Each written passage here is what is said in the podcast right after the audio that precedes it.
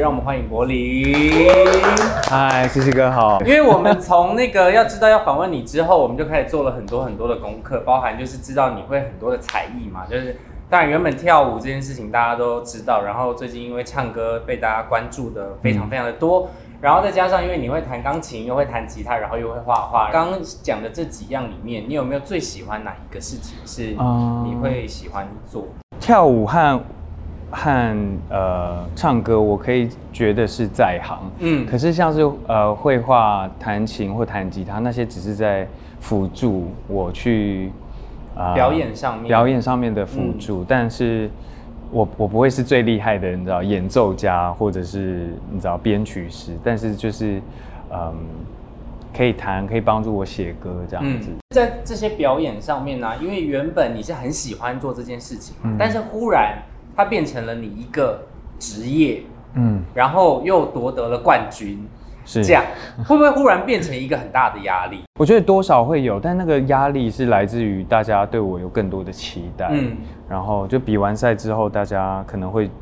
觉得我应该要怎么样，或者应该那样。但其实本质上面也还好，我一样是爱唱歌，只是可能就是会压力在于可能唱歌现在用对的方式唱歌啊，如何在平常保养自己的喉咙啊，嗯所以你可以再保持保持在一个状态里面。其实因为听起来你呃出道的时间算比较晚一点，然后但是在出道之前，其实也有非常非常多的经历在你的嗯人生上面，包含有去呃纽约进修这这件事情，嗯。去了多长的时间？在纽约大概前后进出大概两年，然后我中间有去别的国家工作，这样。OK，所以你去纽约的时候，爸爸妈妈是支持的吗？我妈支持，我爸不支持，因为那时候去纽约的一个契机是我在高中我直升大学之后半学期，然后我就拿到一个奖学金，嗯然后我就说我要去纽约，可是那时候爸有多少钱 cover 学学费 cover 掉那个学费。对对对对然后但在生活费这些嘞，哦，就是得自己来，还是要自己出。对对对对，像我国际学生就有，他们有提供一个就是呃打工的机会在学校，嗯嗯嗯嗯就可能去早上帮忙开门，然后晚上帮忙锁门，然后拖地啊，干嘛舞蹈教室，因为是一个芭蕾舞学校，然后你就进去，大家都会流汗，干嘛？一定就嗯你要每天扫，不然那个教室真臭到一个不行。对有时候会做那样的工作，然后去可能是换我的时数这样子。那有觉得比较辛苦的地方吗？比较辛苦的地方就是一开始语言不通啊，那时候我不知道，你知道咖啡要怎么讲，嗯小腿，然后我有一天就跟，太难了吧？然后对，就是我那当时我就觉得也很难吧，然后我就一直在那边捶小腿，然后我一个朋友他黑里一个同学他就跑过来讲说你怎么了柏林？我是说哦我的小腿好酸，My little leg is very sour，就是 可以，我觉得 他们应该听得懂。然后整个就是爆笑，他们讲 what？所以你你你喜欢吗？就是这些经历。因为可能很多人会觉得很羡慕我有这样的一个呃机会，然后可以到国外工作，到伦敦、到墨西哥、纽约等等。可是我觉得我后来发现，不是你到你出去哪里，而是你在这个过程，你有没有获得够够孤独啊？你说要够孤单，然后才能感受这些对对对，所有的事情。对对对，我觉得不管你在哪里，就是这个过程也教我，因为我我要有很多的，我到一个地方是孤单的，嗯然后我在当地结交了很多的朋友，可是，然后我又走了，然后我又结交什么，然后我又走了，所以就是一直在一个不断的在汰换一个新的一个循环，一个状态，然后每一次的循环都会让我有新的感悟，嗯嗯，然后我觉得那个就是最后我就知道，哦，原来我不需要这么多的朋友，或者是参加很多聚会我才能快乐，因为我觉得去交朋友或者是。以前你比较年轻的时候，还会喜欢去 party 什么的，那些都是在弥补我一种不甘寂寞对的那种感觉。可是我到后来才发现，哦，原来我自己要要怎么让自己快乐。我觉得这是一个慢慢慢慢因为孤单，然后体悟出来的一个感觉。那你有很想念你的父母吗？那时候那时候吗？我记得我有一次在，呃，其实就是大前大概四年前吧，我在我那时候搬到伦敦去，然后在英国很难交朋友，那时候就是孤独感非常的重，然后我就突然很想要吃台菜，这我就去了一个就是，呃，就是呃亚洲亚洲餐厅，然后我就点了一盘空心菜。嗯，我一个人在那边吃空心菜，而且很贵一盘 该不会一盘什么十五英镑这种？之类的，然后就一边吃，然后我跟你讲，我不骗你，我好记得当天的状况，就是我一边吃的时候就一边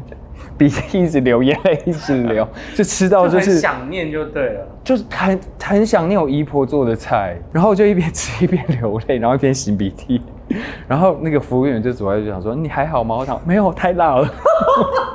乱讲有没就有？乱讲。但是因为这些父母的爱其实一直都在你的生命里面，所以你对于父母的观察，然后再包含对于阿公的这些观察里面，嗯所以写了这一次的这首新歌《来不及的告白。嗯，这首歌是我以我爸的角度去写他对我阿公的思念。我记得有一次，他就是突然三更半夜就人就不见了，三点，然后妈就非常的紧张，就想说：“哎、你爸不见了，什么什么什么什么。”之后我爸到呃好像早上六点多才回来，然后妈就问我爸说：“你去哪里？”他说他他一个人去山上。怎么了？为什么那么突然？因为我爸突然想很像我阿公，因为我阿公是部落的猎人，嗯嗯，然后以前小时候会带我爸去打猎，然后都是走那种，不是那种爬，呃，不是那种登山有者会走对对对，嗯就是不是有那个阶梯的，嗯是真的就是一个山，你就拿着镰刀，带着头灯这样砍进去，这样。我在写这首歌的时候，我也是觉得我在反思我自己，就是我还有还有没有什么要跟我爸讲的，还没有讲完我就要讲，就我也慢慢在培养这个说爱的能力，因为我和妈妈就是我们就是好来好去，嗯可是对爸爸就比较有一种距离。感可是我最近就像我爸最近帮我搬家，我一个月前搬到一个新的地方，那你有拥抱他吗？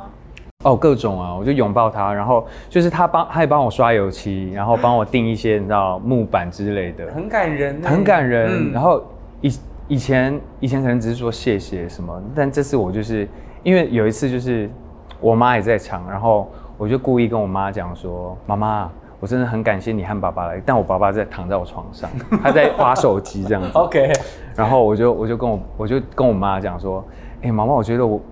爸爸这次帮我，我有一种重新爱上他的感觉。嗯，然后我爸就这样划手机，我就这样瞄他，然后就划手机，然后把棉被这样子。然 后他害羞是不是？因为我觉得每一个人也是第一次在当父母这件事情，嗯包含我们也都是第一次在当小孩。嗯嗯那所以我觉得大家都要互相的让对方知道，就是要把这份爱传递出嗯去，不然真的就像你你写的这首歌，有时候真的就会来不及，就是你可能很多的事情你没有去表达，真的就会来不及说。我在写完这首歌的时候，我也是觉得可以给我一个警示，或者是给听众们一个警示，也不是警示啊，就是一种提醒，就是呃，希望自己不要成为那个来不及的人。说实在，因为在呃现在是刚出道的时间没有多长嘛，然后但在这个期间中，你有觉得很低潮的时候？遇到低潮的时候，我很想去海边，然后也在海边悟出了一些道理，就是为什么我那么喜欢去海边，就是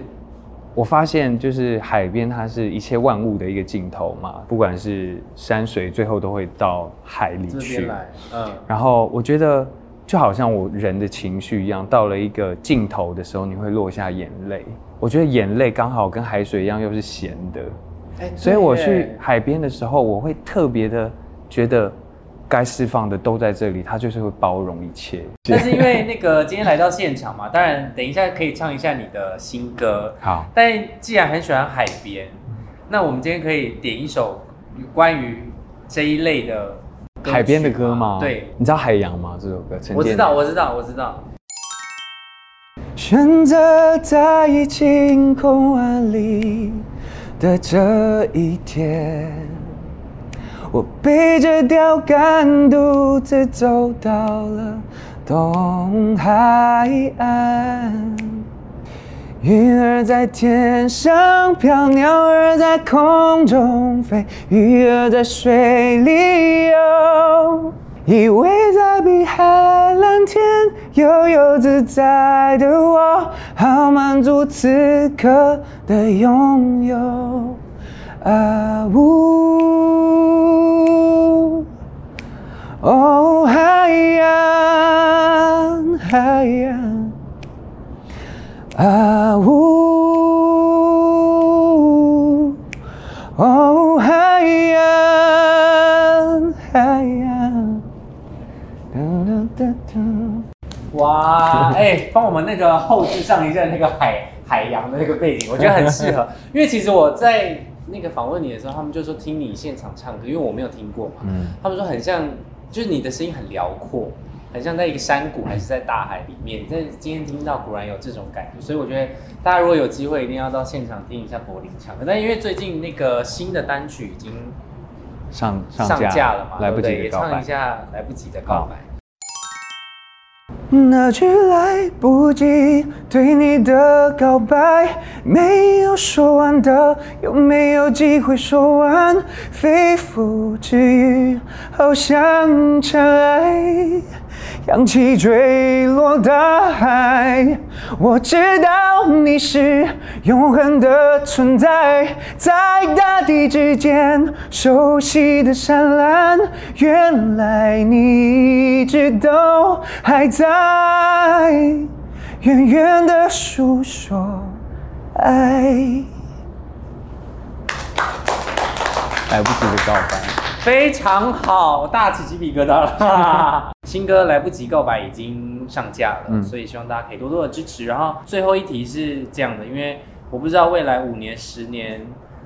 柏林会长成什么样子，嗯但是你自己有没有给自己一个期望？目标就是张惠妹那种等级。我其实我的音乐会在每个人的心中有有呃有共鸣，或者留下些什么，然后可以陪伴呃这些听到我的歌的人度过他们的人生，不管在哪一个阶段，也期许自己就是永葆初心。希望将来有新的作品，也可以再邀请柏林来到现场。然后十年后，你要记得再继续看一次这个专访，然后记得保持初心。希望每个人都一样。再次感谢柏林来到名人说谢谢我们下次见喽，拜拜。Hello C Book 的朋友，大家好，我是柏林 Pauline，欢迎大家来追踪 C Book。